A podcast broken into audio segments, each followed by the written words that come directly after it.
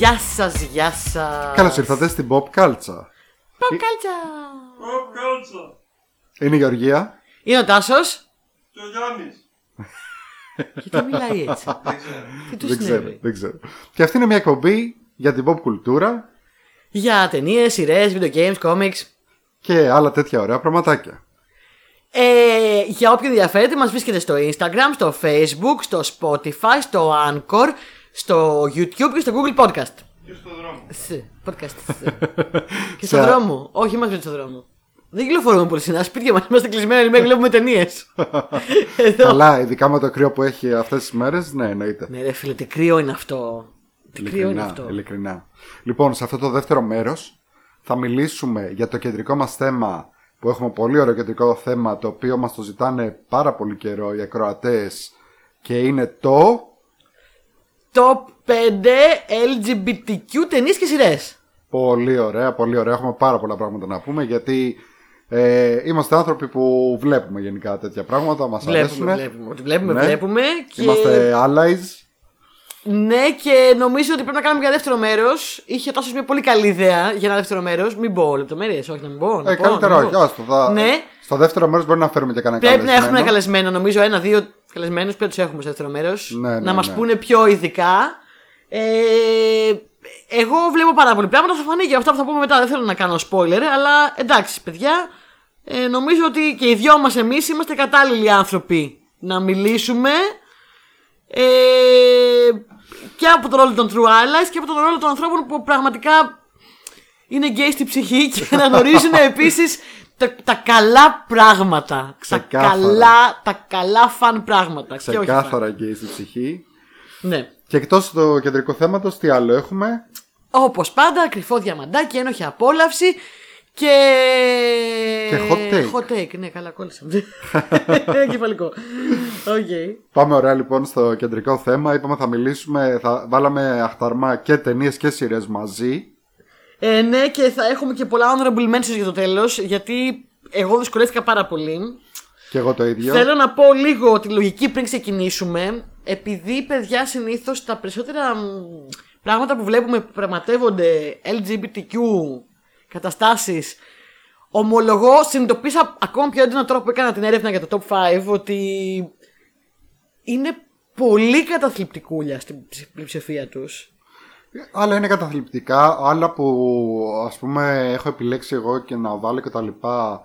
Κάποια ήταν, ε, είχαν κάποια ε, controversies, ε, είναι λίγο αμφιλεγόμενα και δεν ξέρω εγώ τι. Ε, κάποια είναι πιο χαρούμενα. Θα έχουμε, θα μιλήσουμε από Εγώ προσπάθησα να θα- θα ισορροπήσω πούμε από λίγο, όλα. αυτό ήθελα να πω. Προσπάθησα να μην βάλω μόνο τις ταινίες που δείχνουν μία, μία καταθλίψη και μία μισέρια, γιατί δεν είναι μόνο αυτή η πλευρά του θέματος. Ε, και προσπάθησα να το ισορροπήσω λίγο και θ- σίγουρα θα λείπουν από τη λίστα μου ταινίες που είναι πολύ μπαμ, μπαμ, καραμπαμ. Και δεν τις έχω βάλει γιατί ε, έχω δει πολλές και ψάχνω μια ιδιαίτερη σημασία σε όλα αυτά που θα πούμε και θα τα, θα τα πούμε ένα-ένα. Λοιπόν, να πούμε στο τέλος το honorable mention, να ξεκινήσουμε από το top 5 κατευθείαν λες εσύ. Ναι, αλλά πριν ξεκινήσουμε, μήπως να κάνουμε κανένα δύο shout-outs. Ό,τι θες. Κάνε εσύ. Αρχικά να πούμε για το θεατρικό των φίλων σου και δικών μου δηλαδή γνωστών. Ναι, ρε, εσύ. Ναι, Ναι. μπράβο. Γιατί είδα ότι βγήκε και το πόστερ. Λοιπόν, μισό λεπτό να δω ακριβώ τον τίτλο, μην το, μην το σκοτώσω. Μισό λεπτό. Ε, Είναι το David Mamet. Ναι, ε, την παράσταση ανεβάζουν φίλοι μας και πρωταγωνιστεί και η πάρα πολύ καλή μας φίλη Κρυστάλλη Σαχαριδάκη. Τη μετάφραση του βιβλίου Original την έχει κάνει επίσης πάρα πολύ καλή μας φίλη η Φιόρη Στεφανάκου, γιατί έχουμε διανοούμενους φίλους ε, φανταστικούς. Ε, λέγεται Boston Marriage η παράσταση. Θα ανέβει από. Ε, τι ημερομηνία, θα ανέβει στο θέατρο Σταθμός. Το οποίο είναι πολύ ωραίο θέατρο, έχω πάει για άλλη, για άλλη παράσταση στο παρελθόν.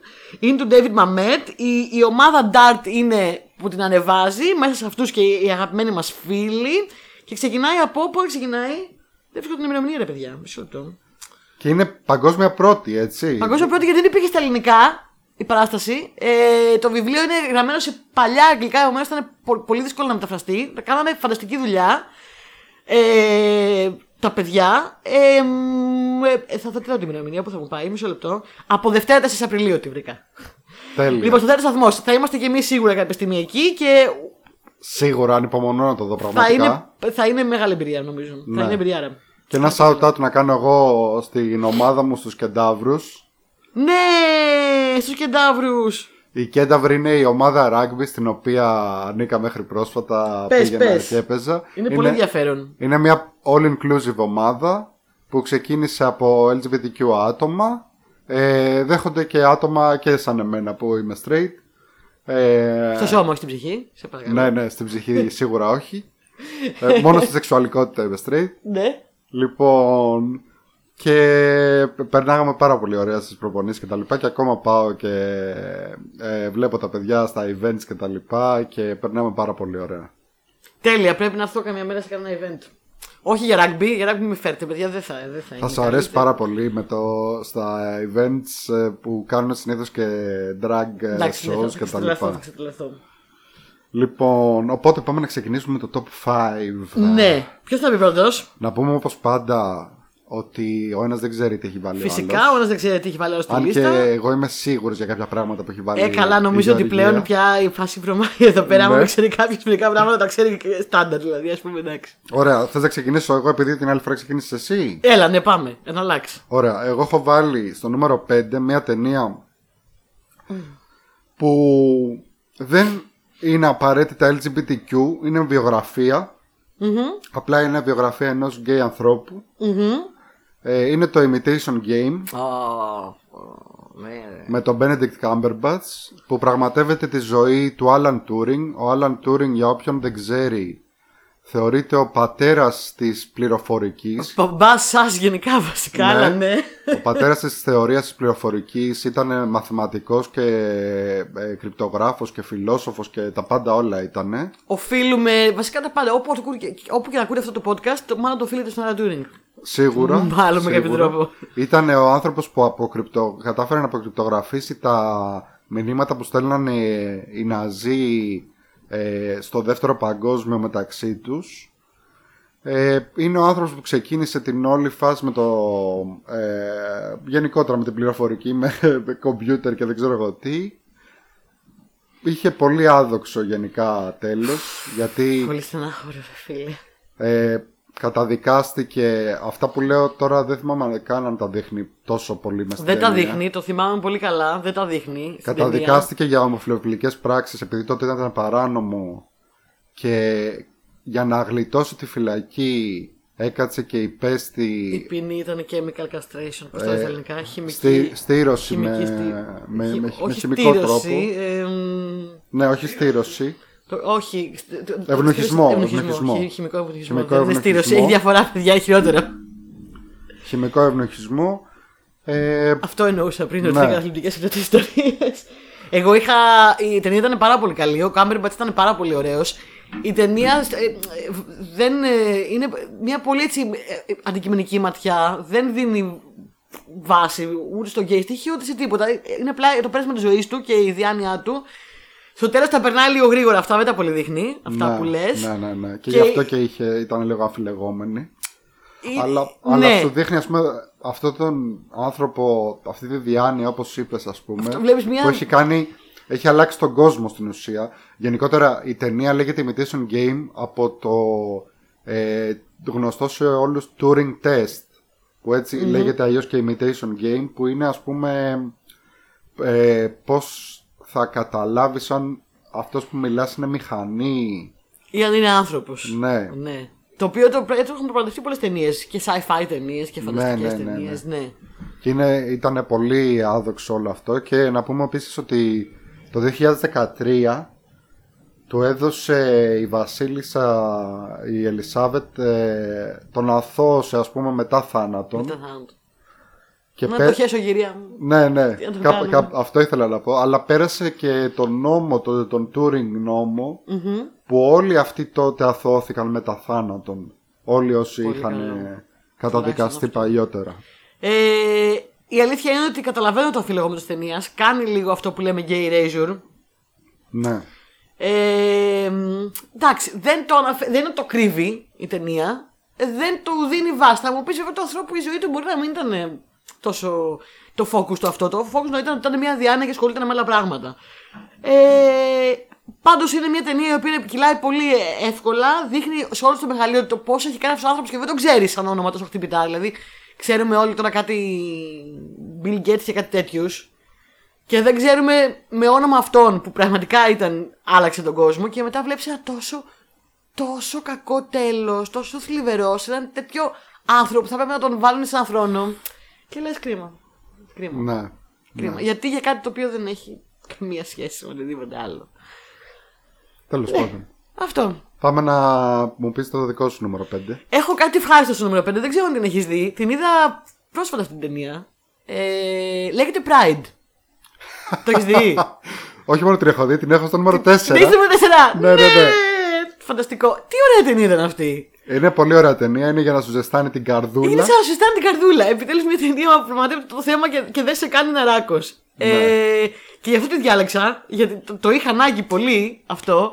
Ε, για όποιον δεν ξέρει, είμαι σίγουρο ότι τόσο έχει κάνει και παραπάνω research από μένα. Εγώ την είδα τελείως αθώα, δεν ήξερα τι είναι. Καθόλου Ναι. όταν την είδα. Ήξερα ότι είναι μια ταινία που είναι LGBTQ. Ναι. Λοιπόν, είναι αληθινή ιστορία ε, μιας ομάδας ε, στη δεκαετία του 80, αρχές 80, αν δεν κάνω λάθος. Το 84 είναι. Ε, τους Το 84. σύνδεσμου gays and lesbians στην Αγγλία, οι οποίοι αποφάσισαν από μόνοι τους να πάνε να στηρίξουν χρηματικά και με...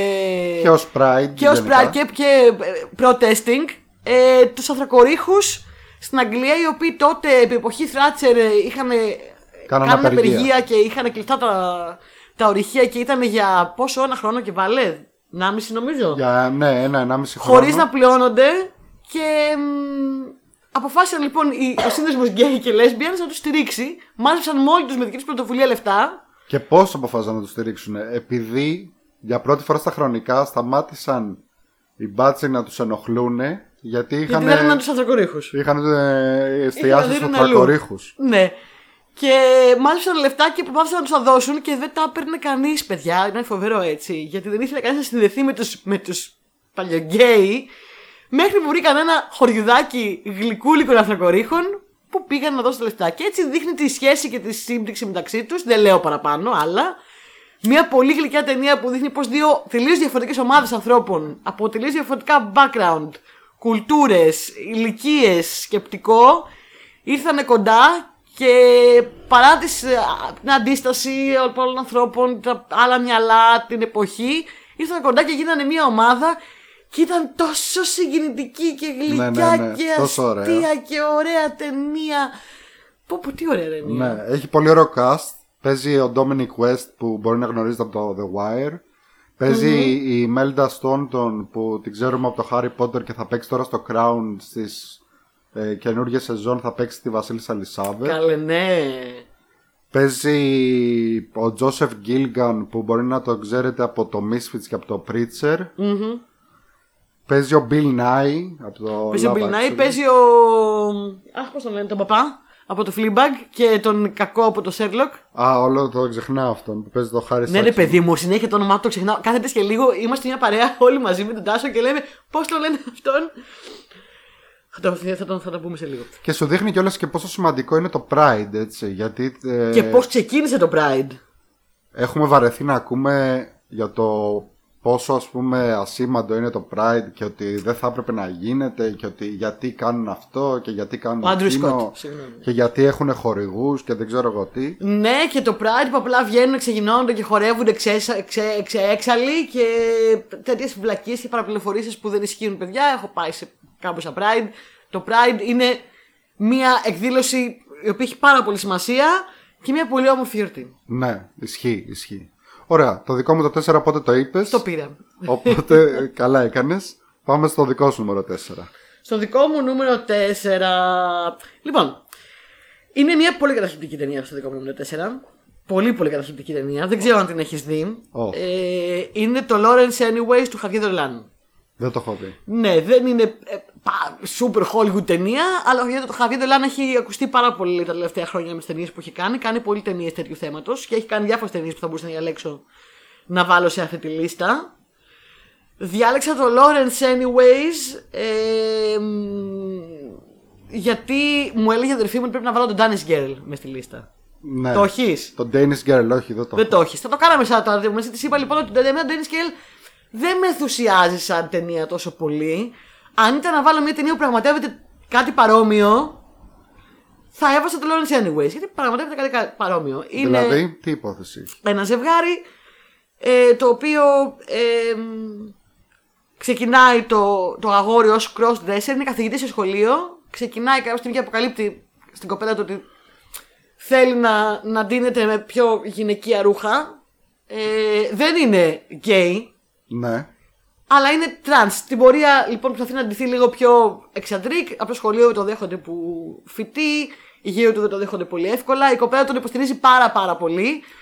Να το πούμε αυτό γιατί υπάρχει Μπράβο. μεγάλη παρανόηση εκεί έξω ότι δεν έχει σημασία το αν είσαι τρανς και τα λοιπά με τη σεξουαλικότητα. Δηλαδή δεν πάει πάντα χέρι-χέρι. Δεν σημαίνει ότι άμα κάποιος είναι τρανς. Είναι διαφορετικό πράγμα η ταυτότητα του φύλου και διαφορετικό Ναι. πράγματα, πράγμα η σεξουαλικότητα. Ακριβώς. Είναι δύο διαφορετικά πράγματα.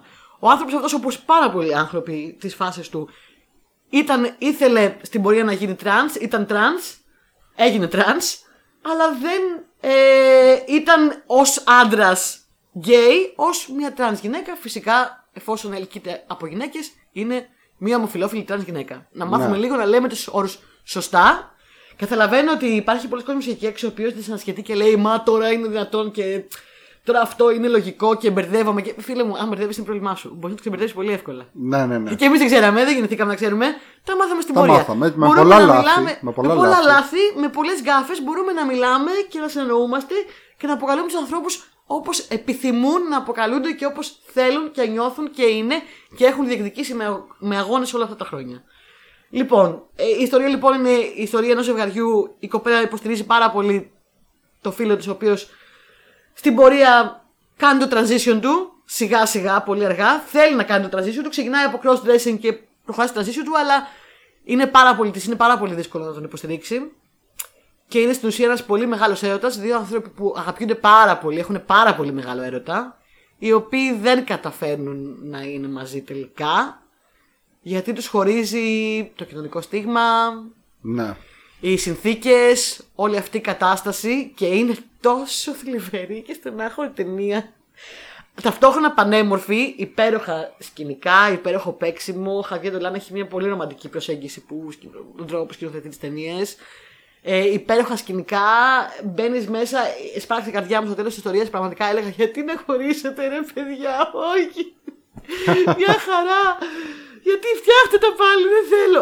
Ε, είχα προσταχωρηθεί πάρα πολύ. Είναι μια πολύ, πολύ συγκινητική ταινία. Δεν ξέρω, εμένα μ' άγγιξε πάρα πολύ. Δηλαδή, έχω πει σε ανθρώπους μην τη δεις. Αν έχεις λίγο trigger με αυτά και συγκινείσαι λίγο, μην τη δεις. Ναι. Κατάλαβα. Πανέμορφη ταινία παρόλα αυτά. Και είχε κάνει και πολύ, είχε κάνει πολλή συζήτηση για το όνομά της όταν είχε βγει. Και ξέρω ότι αρέσει σε πάρα πολλούς φίλους. Ε, τη συστήνω. Εκτός αν έχεις trigger με αυτά και στεναχωρηθεί πολύ. Σε αυτή την περίπτωση δεν τη συστήνω. Στεναχωρηθεί πάρα Εντάξει. πολύ. Εντάξει, εντάξει. Ε, τη θεωρώ ένα καλό παράδειγμα αυτής της φάσης. Αυτό. Εσύ τι έχεις λοιπόν στο. Στο νούμερο 3 εγώ έβαλα κάτι το οποίο επειδή τη δούλευα πάρα πολύ αυτή τη λίστα Δεν Και- και εγώ μέχρι τελευταία στιγμή. ε, εν τέλει δεν μπορούσα να μην το βάλω και είναι το Rocky Horror Show. Ε, εντάξει, ήλπιζα ότι θα το βάλεις εσύ. Θα το βάζα εγώ μάλλον. Rocky Horror Picture Show. Rocky Horror Picture Show, συγγνώμη, το είπα με τον ε, original τίτλο που είναι Ναι, ο τίτλος ναι, της ναι, ναι. παράστασης. Ναι, είναι ναι, το ναι. απόλυτο queer musical. Εγώ έχω και μία μανία με τα musical. Ναι, ναι. Ε, δεν ξέρω αν το έχεις δει live, αν Δεν έχεις το δει την έχω. παράσταση. Θέλω πάρα πάρα πάρα πάρα πολύ να το δω live. Πρέπει οπωσδήποτε, παιδιά, όπου αν τύχει ας πούμε και πάτε π.χ. Αγγλία και το παίζουνε ή αν τύχει και το ξαναπαίξουν εδώ, γιατί το είχα δει εγώ εδώ με Έλληνες τοπίους και ήταν πολύ ευχάριστη η έκπληξη, ήταν πάρα πολύ ωραίο. Είναι τρελή εμπειρία το Rocky Horror Show σαν θεατρικό.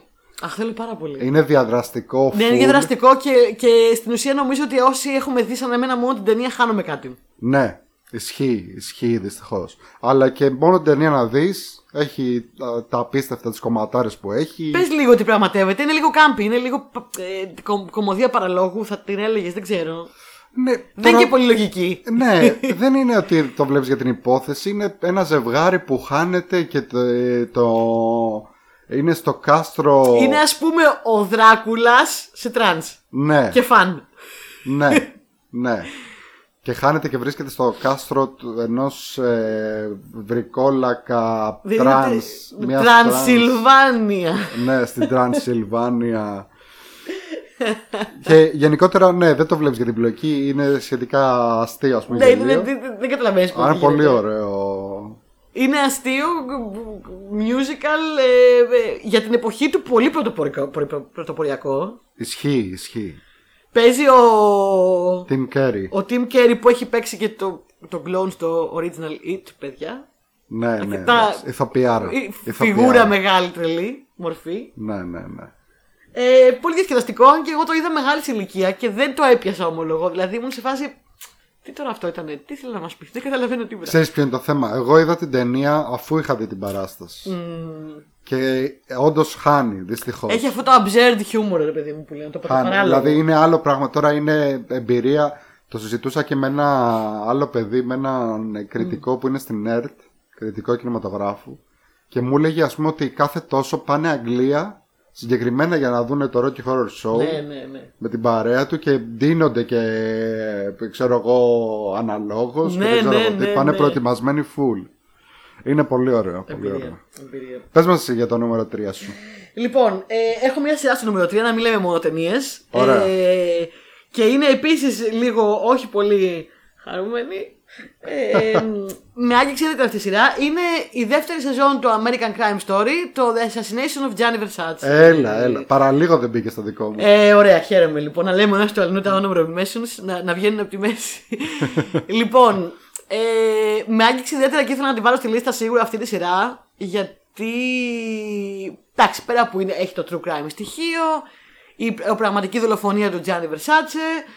Ε, άσχετο με το πραγματικό και το true crime στοιχείο και το τι έγινε και το τι κάνανε, η σειρά νομίζω δίνει μια πολύ πολύ ενδιαφέρουσα ματιά στο κομμάτι της ομοφιλοφιλίας, ε, του, του, του πώς αντιμετωπίζει η Αμερικάνικη κοινωνία την ομοφιλοφιλία και γενικότερα η κοινωνία εκείνη την εποχή, μιλάμε για αρχές 90s, όπου έχεις από τη μία έναν ε, διάσημο ομοφιλόφιλο Πάμπλο το πετυχημένο, το Versace, ο οποίος ήταν για τους πρώτου που βγήκε και το είπε. Ναι. Αν ξέρεις, αν γνωρίζεις, ήταν από τους πρώτου που βγήκε και το είπε. Φυσικά το ξέραν όλοι τότε, όλοι τα ξέραν, αλλά ξέρετε, εκείνη την εποχή οι ομοφιλόφιλοι ήταν, ήταν ένα κοινό μυστικό. Δηλαδή ξέρουμε όλοι ότι ο, Τζ- ο, ο, ο Elton John είναι, αλλά δεν βγαίνει ποτέ να το πει. Ναι. Ξέρουμε όλοι ότι το τάδε είναι, δεν βγαίνει ποτέ να το πει. Αλλά το ξέρουμε όλοι. Το ξέρει το, η εφημερίδα, το ξέρει το κοινό, το ξέρουμε μεταξύ μας. Απλά δεν, δεν το λέει κανείς. Ο Versace λοιπόν είναι από τους πρώτους που είπε: Ναι, δεν με νοιάζει. Και γιατί να με νοιάζει άλλωστε. Πέρασε και μια περιπέτεια με, τον, ε, με την υγεία του, είχε καρκίνο στο αυτί. Και μετά είπε: Ξέρει κάτι, σκασίλα μου όλα. Ναι, θα βγω και θα, τα- θα το πω. Και πώς του φερόταν έτσι πολύ καλά η, η κοινωνία και ο τύπος και όλα αυτά. Επειδή ήταν ένας πολύ διάσημος, πολύ πετυχημένος, ζούσε σε αυτό το φανταστικό σπίτι μες στη χλίδα που όλα τρέχανε χρυσάφια από παντού και έκατέχα κτλ. και πώς φερόταν η κοινωνία σε έναν άσημο, ανύπαρκτο ομοφιλόφιλο ο οποίος κάνοντας αυτό το ταξίδι, αυτό το, αυτό το killing spree που λέμε, αυτό το murder spree που πέ- πέρασε και σκότωσε, Serial killer. σκότωσε κόσμο, ε, πήγε από, από, τη, από την πόλη του που δεν θυμάμαι που ήταν μέχρι το Μαϊάμι, ήταν ο Versace ή LA. Κάπου εκεί. Κάπου εκεί. Μέχρι εκεί λοιπόν πήρε για μπάρισα κάπου στον κόσμος. Ε, Πώς ζούσαν, ζούσαν οι γκέι ε, και οι ομοφυλοφίλοι άνθρωποι οι οποίοι ήταν άσημοι και απένταροι και αδέκαροι και δεν είχαν λεφτά και δεν είχαν φήμη και δεν είχαν δουλειά και δεν είχαν κοινωνικό στάτους. Και πόσο τεράστια ήταν αυτή η διαφορά.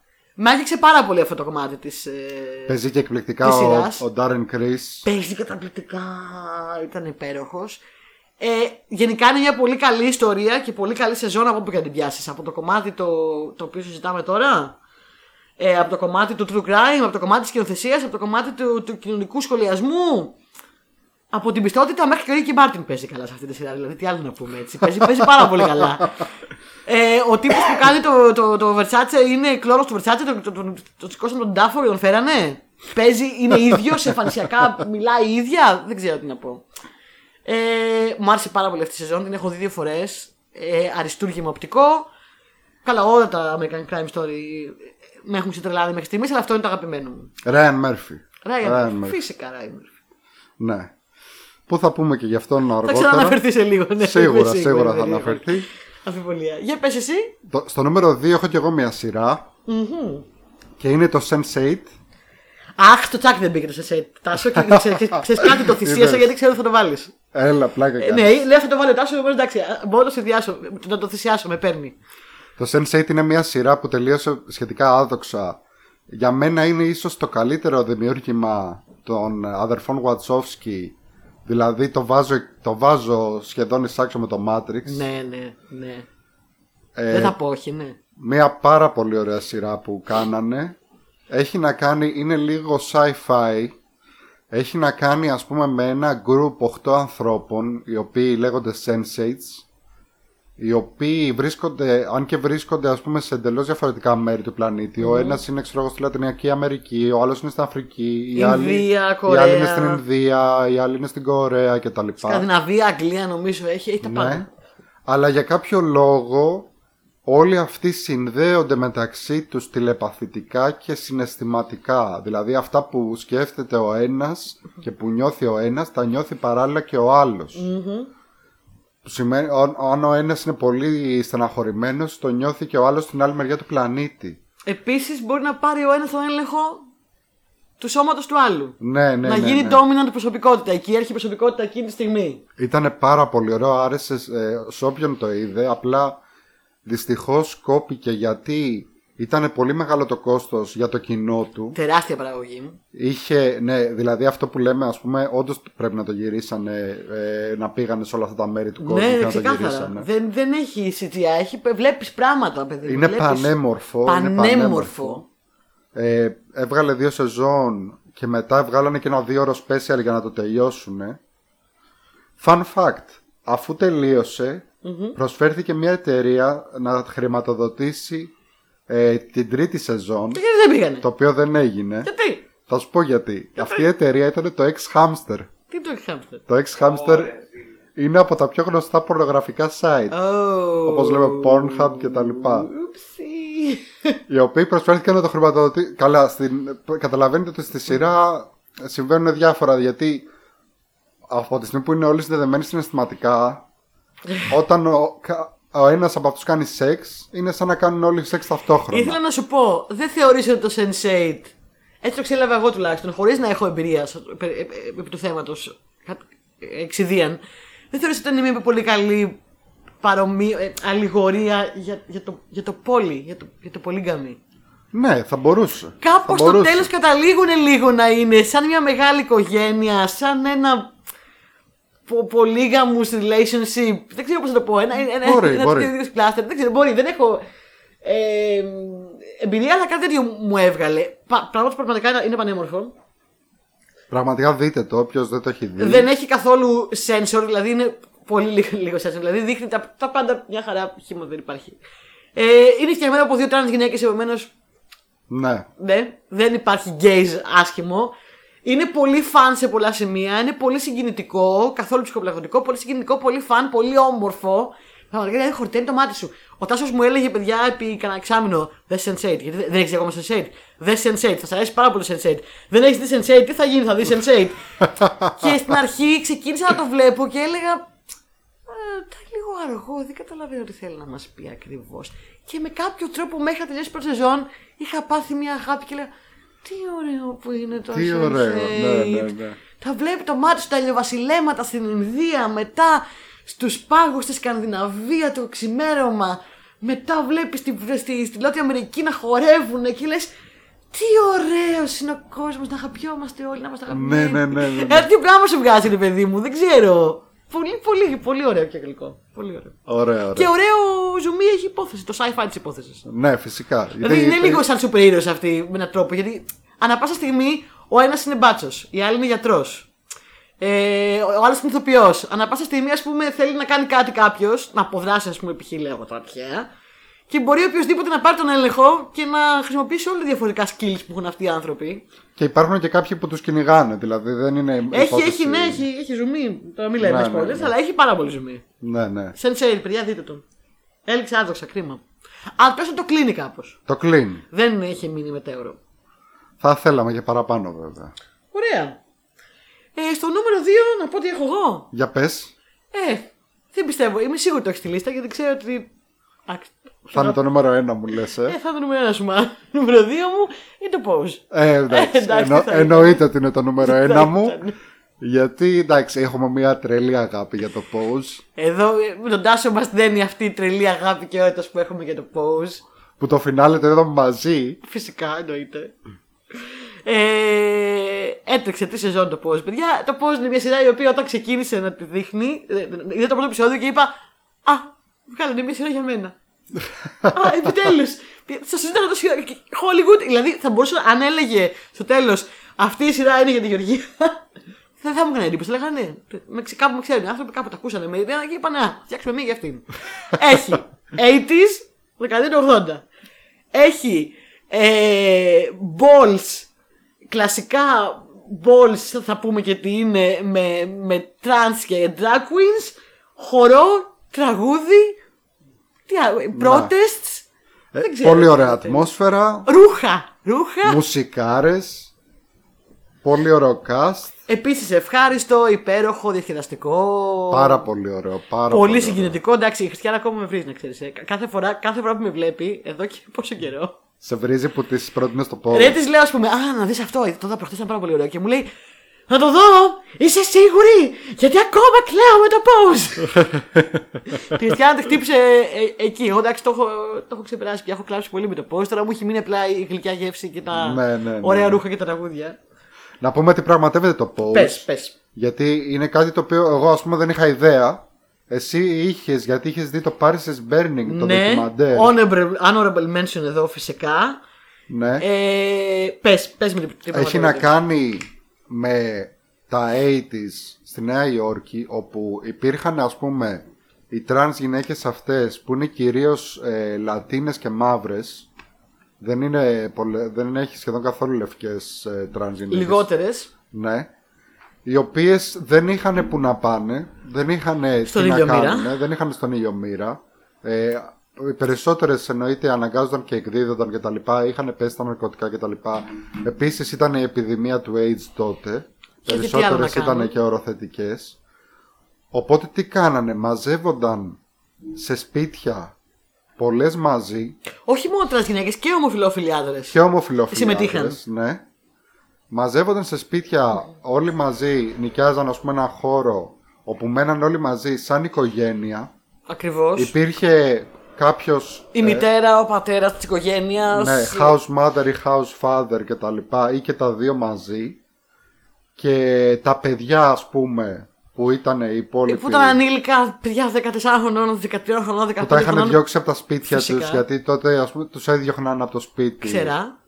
ε, για την τροπή δεν ξέρω εγώ τι Και μεγαλύτεροι, ας πούμε, σε ηλικία άνθρωποι, τους, οι, οι fathers και οι mothers τους μάζευαν και τους φρόντιζαν ώστε να μην πέσουν τελείως στα ναρκωτικά ή στην πορνεία και διοργάνωναν τα balls. Τι είναι και, τα balls? ναι, και κατάφεραν να ζήσουν μέσω αυτό και διοργάνωναν κάθε. Γιατί δεν είχαν άλλη διασκέδαση. Πρέπει να καταλάβετε, ας πούμε, κάθε βράδυ οι περισσότερες εκδίδονταν. Ναι, και δεν υπήρχαν κάπου να πάνε γενικά. Δεν του δεν τους, δεν τους αφήναν να μπουν στα στα τους κλαμπ. Ειδικά, αφήνανε. ειδικά τις τραν γυναίκες έτσι. Δηλαδή Ναι. δεν υπήρχε. Οπότε κάθε, ας πούμε, μία φορά τη βδομάδα διοργάνωναν αυτά τα μεγάλα balls, τα οποία παρεμπιπτόντως γίνονται ακόμα και σήμερα. Ε, μου έδειξε ένας φίλος μου που έχει πάει στην Πορτογαλία ε, ότι πάει, ας πούμε, στη Μαδρίτη και στην Πορτογαλία σε τέτοια balls. Φοβερή σκηνή έχει η Ισπανία Ναι. και η Πορτογαλία. Φοβερή σκηνή. Ε, αυτά, ας πούμε, είναι χώροι που πήγαιναν, ας πούμε, και χορεύανε και κάνανε, ας πούμε, κάποιες κατηγορίες και κάνανε κάτι σαν καλυστία. Π.χ. Ε, οι πιο καλοντημένοι με το θέμα τάδε. Και να, να πούμε σε αυτό το σημείο ότι ήταν και ένας τρόπος να ζήσουν τη ζωή που δεν μπορούσαν να ζήσουν κανονικά. Α πούμε, σε αυτά τα καλλιτεία είχε θέμα ε, η πιο καλοντημένη ε, πηγαίνει σε δεξίωση. Ναι. Που ήταν, ξέρω εγώ, ε, ε, δεξίωση realness. Ή ο πιο καλοντισμένος businessman, ακόμα για τους άντρες. Ναι, Γιατί ναι, ναι, επειδή ναι. αυτοί οι άνθρωποι δεν θέλανε ποτέ. Είχε military, ας πούμε, στρατιωτική. Ναι. Κατηγορία στρατιωτική. Επειδή ξέρανε ότι δεν θα μπορούν ποτέ να, να είναι businessman, ποτέ δεν θα μπορούσαν να δουλέψουν σε αυτό το τομέα. Δεν θα έχουν ποτέ την ευκαιρία, τη, τη, τη μόρφωση, το, το, το άνοιγμα της πόρτας. Δεν θα μπορούν ποτέ να πάνε στο στρατό, να είναι military, να είναι πιλότοι, να είναι καπετάνοι, να είναι οτιδήποτε. Δεν θα μπορούν ποτέ οι γυναίκες να πάνε να πιούν κοκτέιλ στα cocktail party, να πάνε σε μια δεξίωση. το ζούσαν μέσα από αυτό. Έπαιρναν ρούχα από τα σκουπίδια, ρούχα από δικά τους, τα φτιάχνανε, τα κάνανε, κάνανε θαύματα με αυτά. Και κάνανε τα balls και τα καλυστία όπου βγαίνει, έβγαινε ο καθένας ο καλύτερος στην κάθε κατηγορία. Το καλύτερο πρόσωπο, ο καλύτερος χορός, το καλύτερος businessman. Και ζούσαν τη ζωή που δεν μπορούσαν να έχουν. Είναι τόσο συγκινητικό. Ανατριχιαστικό. Είναι ένα τριχιαστικό. Και έχοντας δει το Paris is Burning πριν πάρα πολλά χρόνια και είδα και πρόσφατα το The Life and Death of Marsha, Marsha P. Johnson που ήταν μία από τις πολύ γνωστές ballroom queens και τρανς γυναίκες ε, η ζωή αυτών των ανθρώπων υπήρχε φοβερός ρατσισμός ακόμα και από την ίδια την ε, κοινότητα των ομοφυλόφιλων προς τους τρανς. Ναι, Δηλαδή ναι. ήταν, Υπάρχει ακόμα. ήταν ένα πράγμα, ο ρατσισμός του να είσαι μαύρος εκείνη την εποχή στην Αμερική. Να είσαι Ναι. α, person of color. Ένας ρατσισμός του να είσαι ομοφυλόφιλος. Οι trans ε, POCs, όχι λευκοί, ομοφυλόφιλοι ήταν ο πάτος του βαρελιού. Ήταν, ήταν οι τελευταίοι των τελευταίων. Τους κλωτσάγανε ακόμα και οι δικοί τους. Ναι. Ε, η σειρά δείχνει πάρα πολλά. Ξέρω ότι μιλάμε παραπάνω για αυτή τη σειρά, αλλά αξίζει τον κόπο πραγματικά. Δείχνει πάρα πολλά πραγματικά γεγονότα, πάρα πολλά πραγματικά protests. Δεν ξέρω αν το ξέρεις, αλλά πάρα πολλά πράγματα αυτά Ναι, που ναι, δείχνουν ναι, ήταν ναι. αληθινά. Ναι, Όπως όντως. αυτό που δίνουν το, το σπίτι με το γιγάντιο προφυλακτικό. Που είναι Ναι, πολύ είναι αστείο. αλη- αληθινά γεγονότα. Αυτό στην εκκλησία που κάθονται όλοι. Πάρα πολύ αληθινά, τελείως αληθινά protests από την εποχή. Το νησί, το, δεν θυμάμαι πώς το λέγανε, που είναι, είναι ένα μικρό νησί απέναντι στη Νέα Υόρκη, στο οποίο παλιά στέλνανε τους, αυτούς που είχαν λέπρα και πλέον ε, θάβανε όλους τους ανώνυμους γκέι που είχαν πεθάνει από AIDS. Καταλαβαίνεις, ένα ολόκληρο νησί που θάβανε ανθρώπους που δεν είχαν όνομα, που δεν τους αναζητούσε κανείς και πεθάναν από AIDS. Δηλαδή, είναι τυχιαστικό. Και αυτά τα πράγματα συνέβαιναν, παιδιά, 30 χρόνια πριν, όχι τώρα. Κοντά. Ναι. Δηλαδή ήμουν παιδάκι, ζούσα. Είναι τρελό. Αλλά η σειρά δεν είναι, είναι πολύ συγκινητική και κλαις πάρα πολύ, αλλά δεν είναι μόνο αυτό. Είναι και πάρα πολύ φαν, είναι και πάρα πολύ αστεία, είναι και πάρα πολύ πολύχρωμη. Έχει τα υπέροχα φουστάνια, τα, έχει, έχει πραγματικά πάρα πολύ πλάκα. Είναι απολαυστικότατη. Και ναι, Hart Island. μάλλον έτσι λέγεται. Για να το λες. Ναι, λέγεται. Hart Island, Ναι, οκ. αυτός Έχει πάρα πολύ κόσμο που είχε κοροναϊό. έχει. Α, συνεχίζει και είναι δηλαδή το, το, το νησί των, ε, Αχα. Των τάφων. Πολύ ωραία. Μα καθόλου creepy. Ε, Τέλος πάντων, η σειρά έχει πάρα πολύ χρώμα. Είναι πάρα πολύ χρωματιστή, πάρα πολύ χαρούμενη, έχει πάρα πολύ χιούμορ. Έχει λίγο απ' όλα. Γενικά είναι ένα μείγμα. Θα κλαις, θα γελάς, θα περνάς, θα χορεύεις. Ε, Έρωτας. Πολύ ωραίο. Ακόμα Και την παίζουν κλείνω. και ε, φυσικά τους ρόλους τους τρανς, τους παίζουν όντως τρανς γυναίκες επιτέλους, παιδιά. Και- Και... σε αυτή την εποχή. Και στο, στη συγγραφική ομάδα είναι πολλές τρανς γυναίκες. Οι οποίες είναι καταπληκτικές ηθοποιοί, πανέμορφες γυναίκες. Δηλαδή τώρα τη Ντόμινικ Τζόνσον. Τι γυναίκα είναι αυτή, Θεέ μου, δηλαδή. θα μου πεις εμένα τώρα αληθινές εισαγωγικά και ψεύτικες γυναίκες. Να ήμουν εγώ σαν την Ντόμινικ Τζόνσον. και τι σκασίλα μου θα με πεις. Κάτι θεάρες, δηλαδή. Η άλλη κοπέλα που δεν θυμάμαι πώς τη λένε. Η...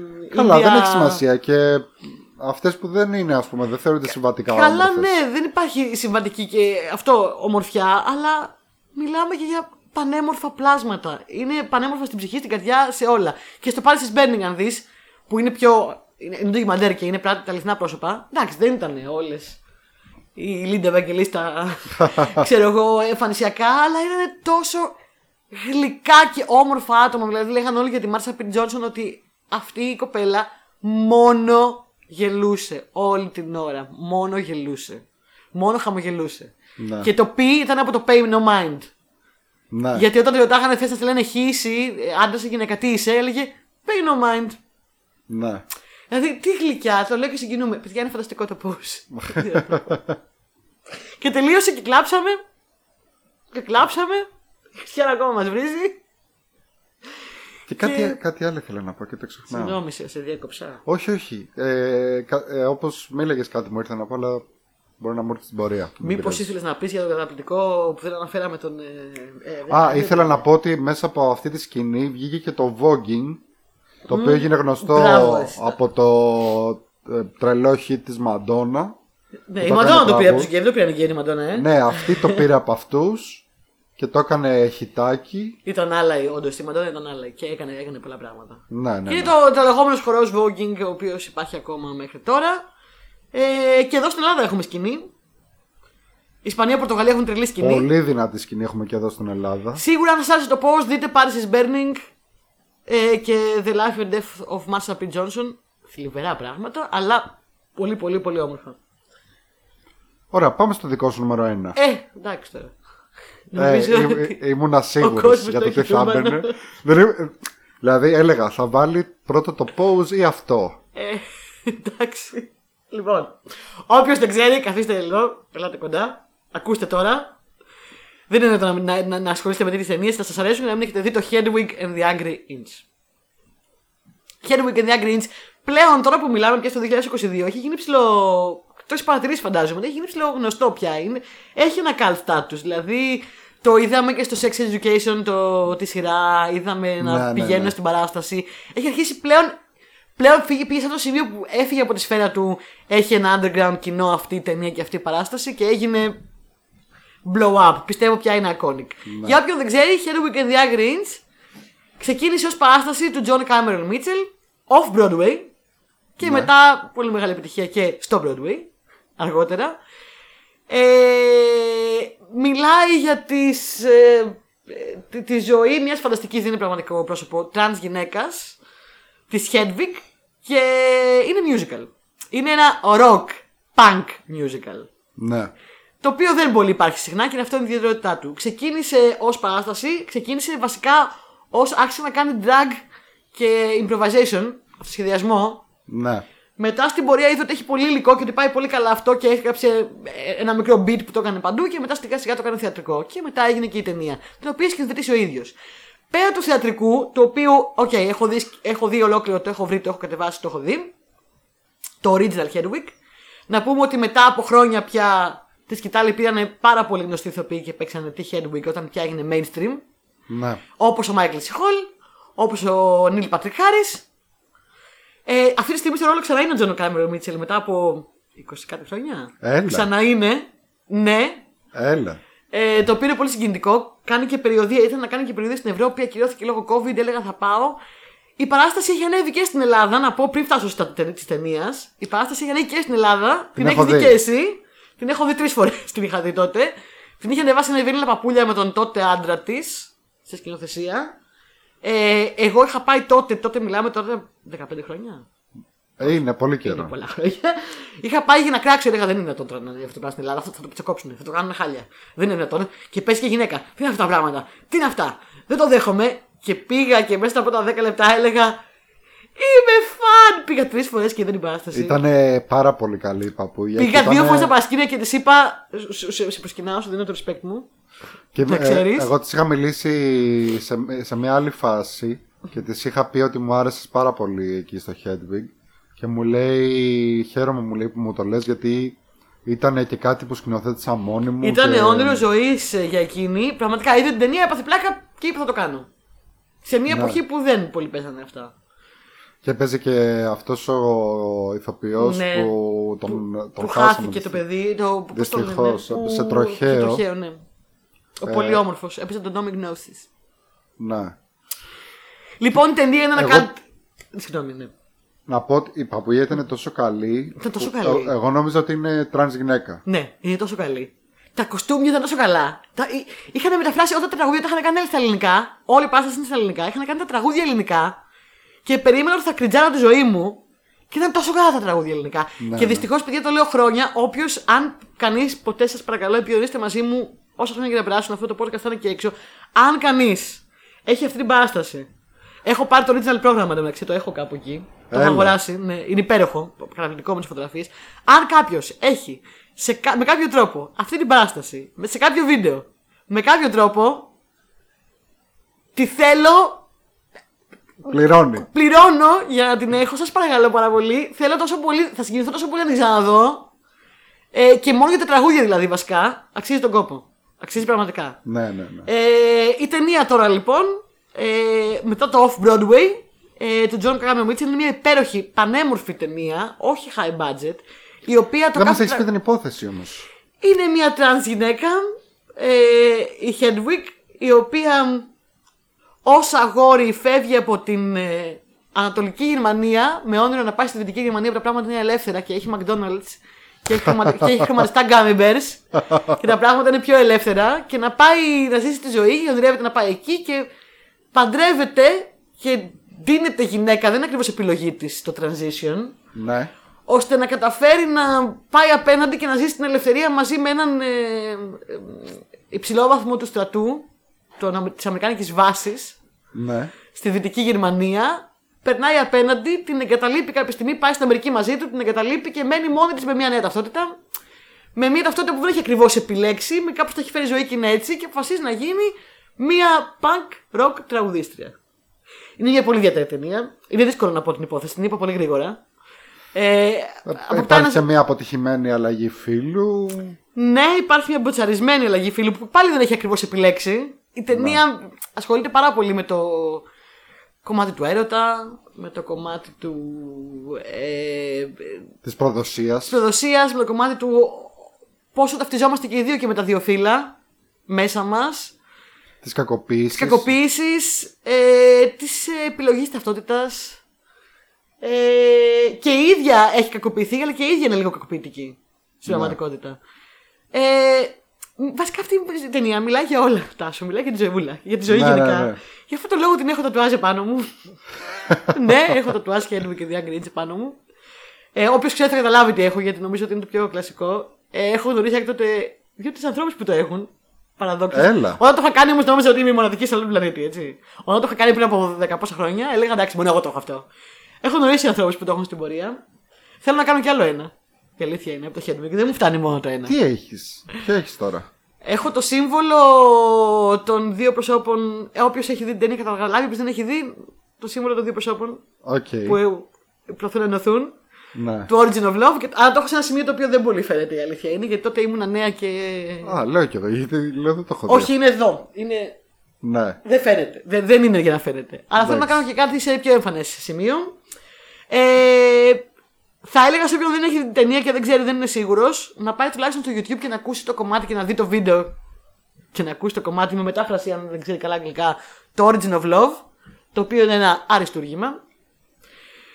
Έχω πει αυτή την ταινία επειδή την προτείνω από το, πριν από 15 χρόνια που την είδα πρώτη φορά, 20, την προτείνω σε κόσμο. Την έχω προτείνει όπως καταλαβαίνεις σε ανθρώπους οι οποίοι δεν ε, βλέπουν τέτοιου είδους ταινίες, δεν ε, ασχολούνται με το θέμα, δεν τους ενδιαφέρει πολύ το θέμα. Έχω ακούσει μέχρι και τι είναι αυτά τα πράγματα που μας έβαλε να δούμε. Οι εποχές άλλαξαν από τότε βέβαια. Τότε όμως δεν ήταν πολύ inclusive. Αλλά θα σου πω ότι ακόμα και άνθρωποι που μου λέγανε Εδώ θα δω τραβεστή και τέτοιες ηλίθιες ηλιθιότητες, ακόμα και αυτοί οι άνθρωποι, όλοι μα όλοι μα όλοι, ή μου είπανε, Οκ, παραδέχομαι ότι η μουσική ήταν καταπληκτική. Αν μη τι άλλο λοιπόν, δείτε την πρώτα για τη μουσική γιατί είναι καταπληκτική μέχρι και, μέχρι και οι ηλίθιοι κάφροι. Ε, έχουν παραδεχτεί ότι η μουσική και οι στίχοι είναι το κάτι άλλο. Ε, ειδικά άμα ακούσει rock και punk. Τα ρούχα, η Hedwig. Ε, εντάξει, δεν χρειάζεται να μιλήσω παραπάνω για μια ταινία που, η οποία την έχω τατουάζ πάνω μου τόσο πολύ με έχει αγγίξει από τότε, από τότε, πριν 20 χρόνια. Είναι πλέον mainstream. Ελπίζω να ξανακάνει την περιοδία και να έρθει προς τα δω. Τελευταία φορά θα ερχόταν προ Ιταλία, Ισπανία να πάω να δω και το original θεατρικό. Δείτε την ταινία, παιδιά είναι πανέμορφη, υπέροχη, σκηνοθετικά. Με το λίγο budget έχει κάνει θαύματα ο άνθρωπος. Έχει κάνει ό,τι μπορεί. Και η μουσική είναι το κάτι άλλο. Ωραία. Τελείωσε. Μπράβο. Ευχαριστούμε. Παρακαλούμε. Για πάντα. Πάμε στα, στις αναφορές, στα honorable mentions. ναι, ναι. Αρχικά να μιλήσουμε για κάποιους ανθρώπους που έχουν στιγματίσει, έχουν αφήσει το στίγμα τους το τελευταίο καιρό. Ο ένας τον αναφέραμε ήδη είναι ο Ryan Ράι Murphy, Μέρφυ. Ο οποίος έχει κάνει και το American Crime Story, το Versace που είπες και το Pose που είπαμε. Έχει κάνει και το Boys in the Band την τελευταία ταινία, έχει βγει δύο φορές αυτή η ταινία. Είναι βασισμένη σε ένα θεατρικό που ήταν το πρώτο θεατρικό που βγήκε ποτέ. Άμα το δείτε είναι πάρα πολύ ενδιαφέρον. Το πρώτο θεατρικό που βγήκε που πραγματευόταν τη ζωή των ομοφυλόφιλων. Στην ταινία παίζει Jim Parsons, παίζουν πάρα πολύ. Ναι, και είναι και λίγο επίση καταθλιπτική, γι' αυτό δεν την έχω δει ακόμα. αλλά Θα τη δω κάποια στιγμή, την έχω στο... στα υπόψη μου. Ο άλλος που πρέπει οπωσδήποτε να αναφέρουμε είναι ο Russell T. Davis, δικός σου αγαπημένος. Δικός μας άνθρωπος κι αυτός. ναι. Ε, Παλιός showrunner του Doctor Who. Ε, έχει κάνει Και επίση. καινούριος. Και καινούριος showrunner. Δεν το έχω πιστέψει ακόμα αυτό, να ξέρεις. Ότι θα, ξα... θα, Δεν το έχω επιστρέψει, πιστέψει ακόμα. θα επιστρέψει στον Dr. Who ο Russell T. Davis. Δεν το έχω πιστέψει. Θα ξαναρχίσω να λέω Doctor Who, παιδιά. ο, επιτέλους. ο οποίος ως γκέι έχει βγάλει Επιτέλους. πάρα πολλές εμβληματικές σειρές. Έχει βγάλει Ναι. το Queer as Folk που έχει βγει και σε Αμερικάνικη Και το The νομίζω. L Word, νομίζω δικό του δεν είναι. Δεν είμαι σίγουρος για το The Δεν L είμαι Word. σίγουρη το εγώ. Για, έχει βγάλει το Torchwood, Το Torchwood, το It's a Sin. το It's a Sin, που επίσης θέλω να το δω γιατί είναι πολύ καταθλιπτικό, αλλά το έχω ξεκινήσει, αλλά ζωρίστηκα Ναι, λίγο. είναι πολύ καταθλιπτικό. Λιβερά πράγματα, παιδιά αυτά. Σε τι, α- τι άλλο να αναφέρουμε; Ε, εγώ θα πω άλλη μια πολύ γρήγορη το Steven Universe, το οποίο αν κάποιος θέλει να μιλήσει τα παιδάκια για αυτό το θέμα, είναι ένας πολύ γλυκός τρόπος να το κάνει, γιατί το Steven Universe είναι LGBTQ παιδική σειρά, Το αλλά με είδα ένα, σε πολλές λίστες. με ένα πάρα πολύ διακριτικό τρόπο και γλυκό. Θα το πούμε ίσως στο μέλλον ξανά πιο πολύ. Ε, Ρεμπέκα Σούγκαρ, ε, μ, ε, η οποία νομίζω ότι είναι ε, bi, gay, δεν είμαι και σίγουρα, δεν έχει σημασία. Ε, να πω και για το YouTube κανάλι, πολύ σημαντικό για όποιον θέλει να μορφωθεί λίγο σε τέτοια θέματα. Τον ενδιαφέρει να μάθει, να καταλάβει και να μορφωθεί από έναν πολύ ομορφωμένο άνθρωπο. Να πω το κανάλι της αγαπημένης. Ε, αχ. Της αγαπημένης. Ε, ContraPoints. Της αγαπημένη ContraPoints. Να, ναι, ναι. Ε, για οποιοδήποτε θέλει να, να μορφωθεί πολιτικά, ε, πολιτισμικά για όλα τα θέματα trans, gay και ειδικά trans, ε, οπωσδήποτε να δει ContraPoints. Εγώ προσωπικά που ασχολούμαι με αυτά τα πράγματα τόσα χρόνια, που έχω τόσους φίλους, που είμαι, είπαμε, 20 χρόνια τατουάζ πάνω μου, θέλω να σου πω ότι φέτος έβλεπα ContraPoints και έμαθα πάρα πολλά πράγματα που δεν γνώριζα. ναι, μα είπαμε ότι ακόμα κάνουμε λάθη. Εμείς δεν καταλαβαίνουμε. Έμαθα πάρα πολλά πράγματα που δεν ακόμα γνώριζα για τις trans προσπαθούμε γυναίκες. να μάθουμε πράγματα. Θα τον αναφέρω οπωσδήποτε. Όποιος θέλει να μορφωθεί για τέτοια θέματα και να, να ακούσει έναν άνθρωπο πολύ μορφωμένο που έχει σπουδάσει φιλοσοφία, ε, πολιτικές επιστήμες και διάφορα πράγματα, πήγαινε να δείτε ContraPoints στο YouTube. Είναι τσάμπα και είναι και πολύ ωραία. Και έχει πάρα πολλοί άσυνε. Και πολύ ωραία παραγωγή και πολύ σάσινες και τι να πω. Και είναι πολύ διασκεδαστική και πολύ χιούμορ και. Αγαπώ. Ναι. Αγαπώ ContraPoints. Εγώ θα ήθελα επίσης να αναφέρω και κάποια πιο παλιά πράγματα που τα είχα δει πιο μικρός ας πούμε και με βοήθησαν να καταλάβω πολλά πράγματα και να δεχτώ πολλά πράγματα. Α, Να το κάνεις. Να το κάνεις. Για πες Όπως μας. ας πούμε ήταν το Will and, το Will and Grace Ωραία το. από τις πιο γνωστές sitcoms Και mainstream. ναι, και mainstream και τα λοιπά. Πολύ ωραίο. Κάποια στιγμή είχαν κάνει και ένα ανεπίσημο σαν μεταφορά εδώ στην Ελλάδα μια βλακεία με την Αλιμπέρτη και τον Τόνι Δημητρίου. Αλήθεια. Λεγόταν Αδελφές Ψυχές. Αλήθεια λες, δεν έχω ιδέα. Ναι. Το άλλο είναι το Birdcage, το κλουβί με τις τρελές. Οκ, δεν το έχω υπόψη μου. Δεν- Πολύ ωραίο. Ε, παράσταση, αν θυμάμαι καλά. Το οποίο είχε γίνει πάρα πολύ ωραία ταινία με τον Robin Williams και τον Nathan Lane. Α, κατάλαβα. Κατάλαβα τι είναι. Που είναι. Στην ουσία είναι ότι ο γιος ενός τύπου που είναι ομοφιλόφιλος φέρνει την κοπέλα του, τη μνηστή του που είναι να παντρευτεί κτλ. Και, και προσπαθούν να κρύψουν ότι ο πατέρας είναι ομοφιλόφιλος. Εν τω μεταξύ έχει το σύντροφό του που είναι πόσα χρόνια. αλλά εντάξει, έχει, έχει πάρα πολύ γέλιο. Παίζει και ο Τζιν Χάκμαν, τον πεθερό. Ναι, ρε, εσύ. Ναι, πω, ναι. πω, πόσα χρόνια. Και το άλλο που ε, ήθελα να αναφέρω και ντροπή μου που δεν το αναφέρω πιο συχνά, γιατί είναι η μεγάλη μου αγάπη, είναι το Buffy the, Last Vampire, the Buffy the Vampire Slayer, Ναι, ναι. το οποίο είχε το πρώτο λεσβιακό φιλί στην τηλεόραση. Ναι, ναι, ναι, το γνωρίζω. Ναι. Και έκανε άλλο τότε. ναι, ναι, ήταν, και ήταν και πάρα πολύ ωραία ιστορία αγάπης της ε, Τάρα με τη Willow. Αυτή ήταν εντάξει, τέλειο ζευγάρι. Ναι.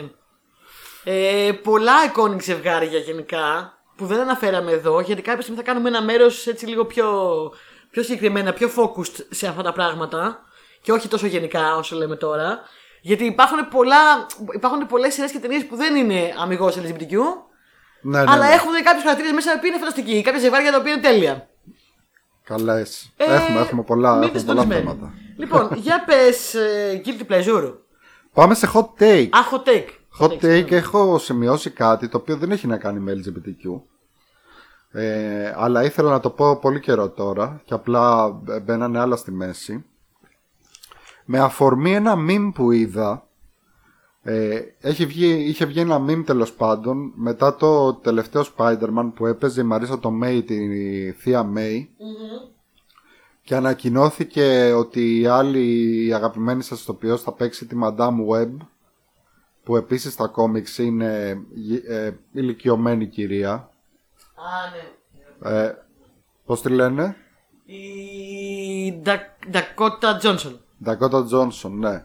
Και έχει βγει ένα meme και καλά ότι η Marvel ε, ας πούμε τις κάνει όλες πιο νέες ενώ στα κόμιξ είναι ηλικιωμένες και δεν ξέρω εγώ τι. Και ήθελα να πω ότι αυτό γενικά δεν ισχύει γενικότερα. Γιατί πολύ απλά οι ηλικίες έχουν αλλάξει, παιδιά. Δηλαδή, Δηλαδή. Όσοι ήταν 15 πριν από 10 χρόνια είναι τώρα 25.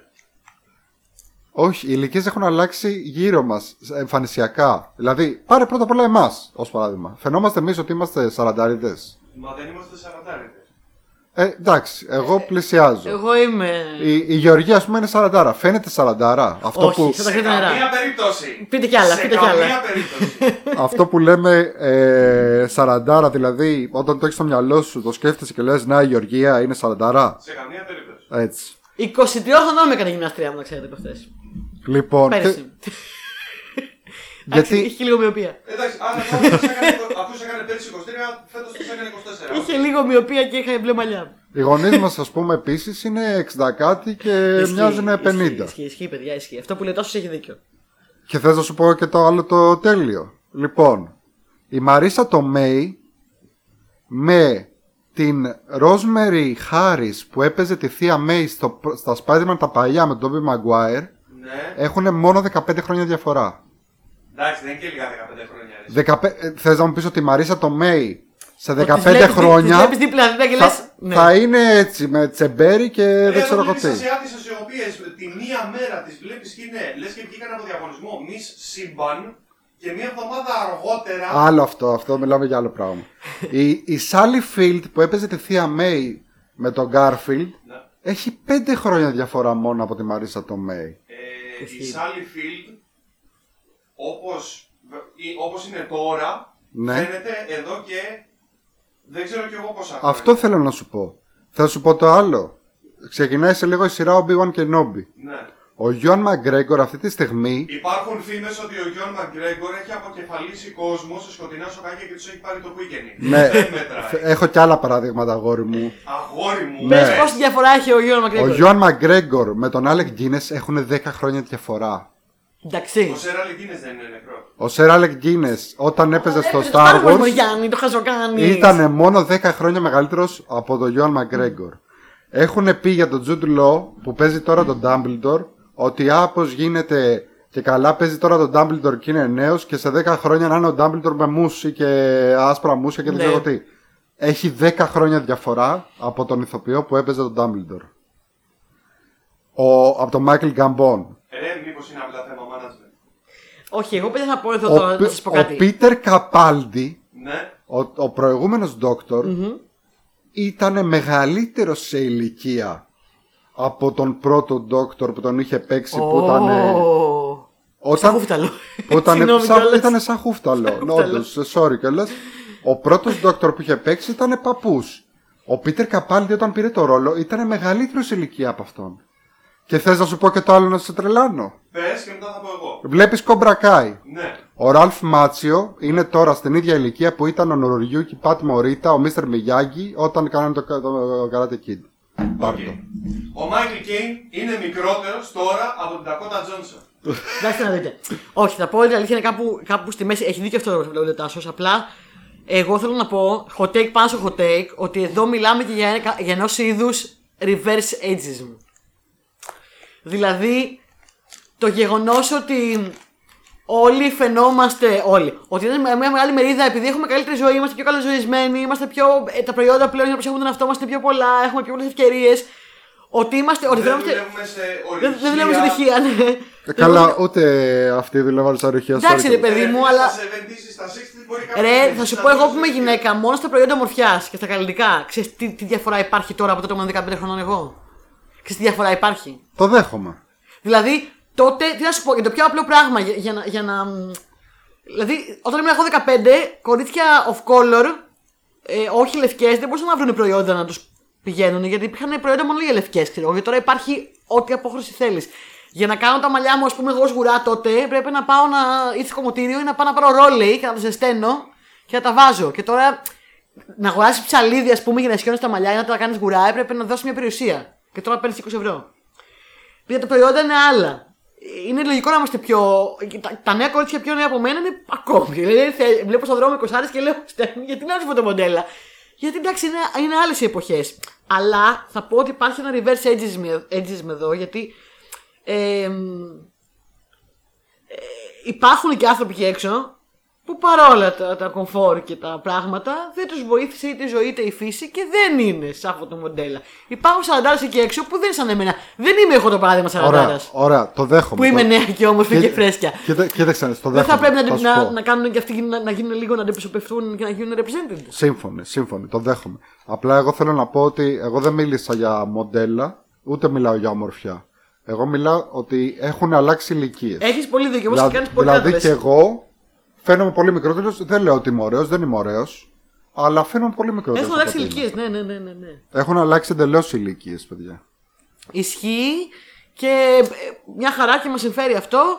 Και αυτό που λες έχεις δίκιο. Δηλαδή το λένε όλοι και πραγματικά και εγώ κολλάω πολύ με αυτές τις λύσει. Και τώρα τα ονόματα που είπες, έκατσα και σκάλωσα και έλεγα Ο Καπάλντι είναι μεγαλύτερος. Καπάλτη μεγαλύτερος. Ο Ραλφ Μάτσιο είναι η ίδια ηλικία με τον Μίστερ Μιγιάννη. Με τον Μπαντ Μωρίτα. Τι λες τώρα; Ε, σκάλωσα κι εγώ. Και τα- το ξεχνάμε, το ξεχνάμε. Είναι αλήθεια.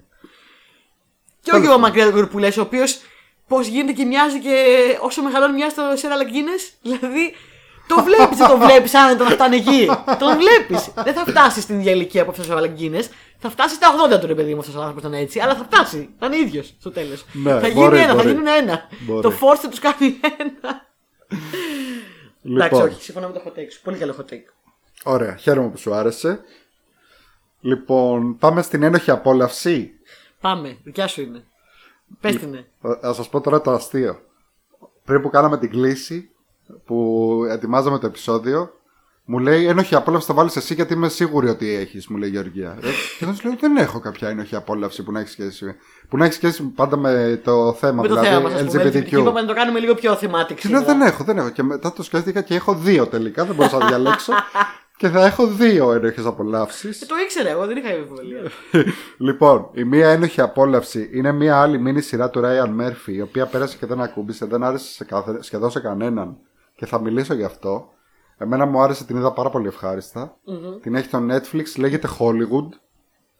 Μμμ. Πραγματεύεται. Κι εγώ την είδα. Την είδες; Ναι. Σου άρεσε; Εντάξει. Α, Ήταν, ήταν κάτι ωραίο, ήταν κάτι ευχάριστο. ευχάριστο να περάσει η ώρα. Παίζει, ο- παίζει και ο Darren Criss που λέγαμε πριν για το Versace. Δεν είναι συγκλονιστικό, αλλά. Παίζει και ο Jim Parsons. Παίζει τον. ε, Ο Jim Parsons είναι ο Ένα γνωστός σε όλους. ατζέντη. Sheldon από το Big Bang Theory. Παίζει τον γνωστό ατζέντη ε, του τότε του Hollywood. Πώς λεγόταν. το Henry Wilson.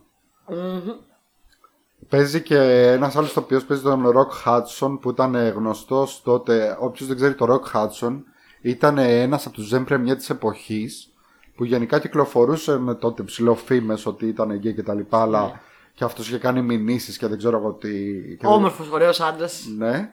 Ε, τελικά εντάξει, κάποια στιγμή αποκαλύφθηκε ότι όντως Το ήταν. είπε νομίζω κάποια στιγμή. Δεν ξέρω αν το ήρθε είπε ο και- ίδιος. Νομίζω ότι κάποια Νομίζω στιγμή. ότι μέχρι το θάνατο του το αρνιόταν. Και από τους πρώτους πέθανε από AIDS επίσης. Α, ναι, ναι, ναι. Όχι, νομίζω ότι το είπε κάποια στιγμή ο Χάτσον προ το τέλος. Α, ε, μπορεί. ο- Ε, Τέλος πάντων. Δεν είμαι λογικά σίγουρη. και μετά με το AIDS να μην μπορούσε ας πούμε, να το αρνηθεί κτλ. Ε, είναι μια πολύ ωραία σειρά, παιδιά. Άμα τη δείτε, απλά πήρε πάρα πολύ κακές κριτικές γιατί παίρνει πάρα πολύ ελευθερία. Με, Με παίρνει, πραγματικά αυτά, πρόσωπα και γεγονότα. ναι, παίρνει αυτά τα πραγματικά γεγονότα και τα πραγματικά πρόσωπα και το αλλάζει εντελώς, το κάνει κάτι δικό του. Έχει μια πιο αισιόδοξη ματιά και γι' αυτό πήρε και πολύ κακές κριτικές. Έχει μια πολύ ωραία ατμόσφαιρα. Ε, οι κριτικές είχαν κυρίως να κάνουν με το γεγονός ότι γιατί δεν μας έδειξε τα πραγματικά γεγονότα που Εντάξει, ήταν ένα πολύ reimagining πιο. είπε να κάνει λίγο πιο γλυκό για να μην μα αφήσει τις καρδούλες, παιδιά. Εμείστε λίγο, εντάξει. Ναι, ήταν ας πούμε. Είναι η ιστορία του Hollywood της τότε εποχής. Αν, Αν- ας πούμε είχαν, υπήρχε, ξέρω εγώ, γι- γινόντουσαν όλα τα πράγματα λίγο πιο καλά. Λίγο πιο δίκαια. Ναι. Η άλλη ένοχη απόλαυση που έχω, που δεν είναι και τόσο ένοχη, το οποίο το έχω δει ως τώρα δύο-τρεις φορές, είναι μια σειρά βρετανική που λέγεται Vicious. Δεν ξέρω αν την έχεις δει. Όχι, δεν το έχω δει. Να το δεις τώρα. Okay. Μιλάμε τώρα έτσι κι αλλιώς για βρετανική sitcom, οπότε μιλάμε ξέρω εγώ για... Ναι, ναι, σφινάκι. κάθε, κάθε σεζόν είναι ξέρω εγώ 6 επεισόδια, 20 λεπτά, οπότε... Ε, παίζει ο Sir Ian McKellen, Ε, γνωστό σε όλους ως Γκάνταλφ ή Μαγνήτο και ο Σερ Ντέρκ Τζακόμπι, επίσης Ω. πολύ γνωστός και οι δύο Σερ και οι δύο ομοφιλόφιλοι στην πραγματική τους ζωή Στην πραγματική ζωή, ναι. παίζουν το ζευγάρι, το ηλικιωμένο, το ομοφιλόφιλο που μονίμως τσα, ε, τσακώνονται, όχι τσακώνονται, μονίμως πετάνε ατάκες ο ένας στον άλλον, να την πει ο ένας στον άλλον. Ναι. Ε, παίζει η Francis de la Tour που έπαιζε στο Harry Potter αυτή τη γι- γιγάντισσα. Παίζει ο, ο Iwan Rheon που το ξέρουμε όλοι από το Game of Thrones Α, και ε, πολλοί από εμάς από, και από το Misfits. Ε, οι αγαπημένοι μου χαρακτήρες βέβαια είναι μια άλλη ηθοποιός που λέγεται Marsha Warren και παίζει την Penelope που έχει ψιλοάνια, μια φίλη και του γιατί είναι Άνια. ένοχο αυτό; Είναι πάρα πολύ ωραία σειρά. Δε- Δεν είναι τόσο ένοχο. Έξυπνη, αστεία πάρα πολύ. Ε, κυρίως έχει να κάνει με το πώς θα την πει ο ένας τον άλλον. Δηλαδή αυτό είναι το αστείο της υπόθεσης. Είναι ένα ηλικιωμένο ζευγάρι που ε, έχουν ζήσει ξέρω, 50 χρόνια μαζί και έχουν συγχαθεί ένας τον άλλο και τη λένε ο ένας τον άλλο συνέχεια. Έχει μετακομίσει δίπλα τους ο, ο Νοστιμούλης Οικοσάρης τον οποίο τον, ε, στην αρχή τον ψιλογλυκοβλέπουν αλλά μετά τον ε, άτυπα τον υιοθετούν στην Ναι, το ουσία σαν πρακτικά, παιδί ναι. τους ας πούμε έχουν και τους φίλους που η, η μία φίλη ξέρω εγώ είναι η ε, γεροντοκόρη η άλλη έχει άνοια ε, τι να σου πω πρέπει να το δεις πραγματικά είναι τόσο γι- αστείο και απολαυστικό κάποια, Αυτό το στι- δω. κάποια στιγμή το είχαν Το σημειώνω στην ατζέντα. το είχαν κλέψει και εδώ ε, και το πήγαν να το βγάλουν σε σειρά που ακυρώθηκε ευτυχώς μετά από τρία επεισόδια με τον Μπέζο και τον Φιλιππίδη. Αχ, Χριστούλη μου. Αυτό το, το μη με σκάς, κάπως έτσι λεγόταν. Αχ, Χριστούλη μου. Γιατί πρέπει, παιδιά, να το κάνετε Ναι. ναι. συνέχεια. Αφήστε τα ήσυχα. Και ένας από τους λόγους που ακυρώθηκε να ξέρεις είναι το γεγονός ότι πλέον ξέρουν όλοι από ίντερνετ και τα λοιπά και μαθεύτηκε ότι είναι ξεκάθαρα αντιγραφή του Vicious και δεν το λέγανε πουθενά. Ούτε λέγανε, ξέρω εγώ, είναι μεταφορά, δεν ξέρω τι. Μα δεν φυσικά, είχαν μα πάρει αυτό τα μου τη δικαιώματα. δίνει με τα ελληνικά. Δεν, αυτό μου τη δίνει και πολλά απ' όλα. Το κάνουν παντού και στη μουσική και στο θέατρο και παντού. Ναι. Τέλος πάντων, μην μιλήσω. Ωραία. Πες μας εσύ Το και το... σημείωσα ήδη το Vicious. Να το, να το δεις οπωσδήποτε. Λοιπόν, κρυφό διαμαντάκι της ημέρας. Ήθελα πάρα πολύ να το πω κάποια στιγμή για κρυφό διαμαντάκι. Το είχα, το είχα φυλάξει πολύ καιρό τώρα. Είναι το Λαβενένο. Το Λαβενένο είναι μία σειρά μικρή limited series ισπανική η οποία εγώ πιστεύω ότι αυτό που έγινε με το Hedwig που μετά από 15-20 χρόνια έγινε πια mainstream θα γίνει κάποια στιγμή το με το Λαβενένο. Λες, Πιστεύω ε. ότι θα γίνει κάποια μεταφορά, ίσως στο κινηματογράφος. Το κάνουν κάτι από κάποιο αμερικάνικο version. Θα γίνει θα, πιο πολύ blow up. Το Λαβενένο είναι η ιστορία μιας πραγματικής trans personas της Ισπανίας η οποία ε, εμφανιζόταν στα- σε late night shows τότε. Ήταν σαν πώς λέμε εμείς, ήταν κάπως η Τζέννη Χιλουδάκη ας πούμε εδώ, κάπως. Ναι. Ήταν εκείνη, εκεί, πολύ αντιφατική προσωπικότητα, πολύ controversial, ήταν πόρνη. Τη βρήκαν κάποια στιγμή στον δρόμο και επειδή ήταν απλά τόσο πολύ αστεία και τόσο πολύ την αγαπούσε η κάμερα πανέμορφη και αστεία, έγινε τεράστια στάρ γιατί την τσιμπήσαν τον δρόμο. Στην ουσία, στην πραγματικότητα ήταν πόρνη στον δρόμο και είπανε: Οκ, αυτή πρέπει να ξαναφέρουμε στην εκπομπή γιατί έχει πολύ πλάκα όπως τα λέει.